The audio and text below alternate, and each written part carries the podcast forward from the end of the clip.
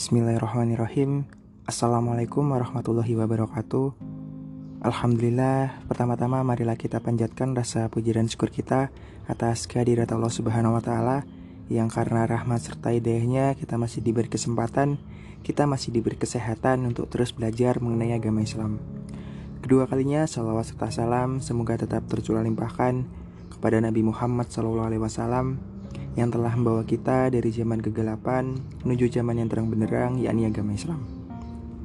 Alhamdulillah di podcast episode 77 ini kita akan kembali berkisah dengan kisah-kisah islami di masa lalu Dan untuk kali ini kisahnya berjudul Percakapan antara Sari As-Sakoti dengan sejumlah jin Al-Junaid bin Muhammad bercerita kepada kami bahwa dia pernah mendengar Sari Asakoti berkata, Ketika masih remaja dulu, suatu hari saya pernah pergi ke gurun. Waktu itu, saya menikmati keberadaan saya di sana dan bisa merasakan ketenangan. Malam pun tiba, sementara saya sedang berada di dekat sebuah bukit yang sangat sepi. Tiba-tiba, di tengah malam, ada suara memanggil saya dan berucap, Hati tidak bisa masuk berkisar di dalam kegaiban, hingga jiwa meleleh karena takut kehilangan sang kekasih. Mendengar hal itu, saya pun heran dan menyahut.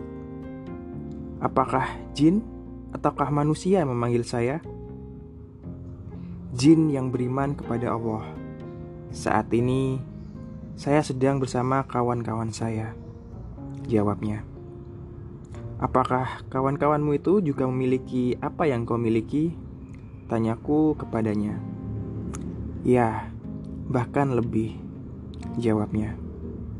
Lantas jin kedua memanggilku dan berkata, Kelesuhan tidak bisa hilang dari badan, melainkan dengan senantiasa mengasingkan diri dan senantiasa merenung.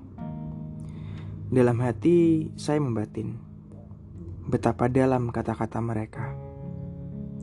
Lalu jin ketiga memanggilku dan berkata, Barang siapa berduaan dengan Allah di dalam kegelapan, maka tidak ada lagi kesedihan yang tersisa untuknya.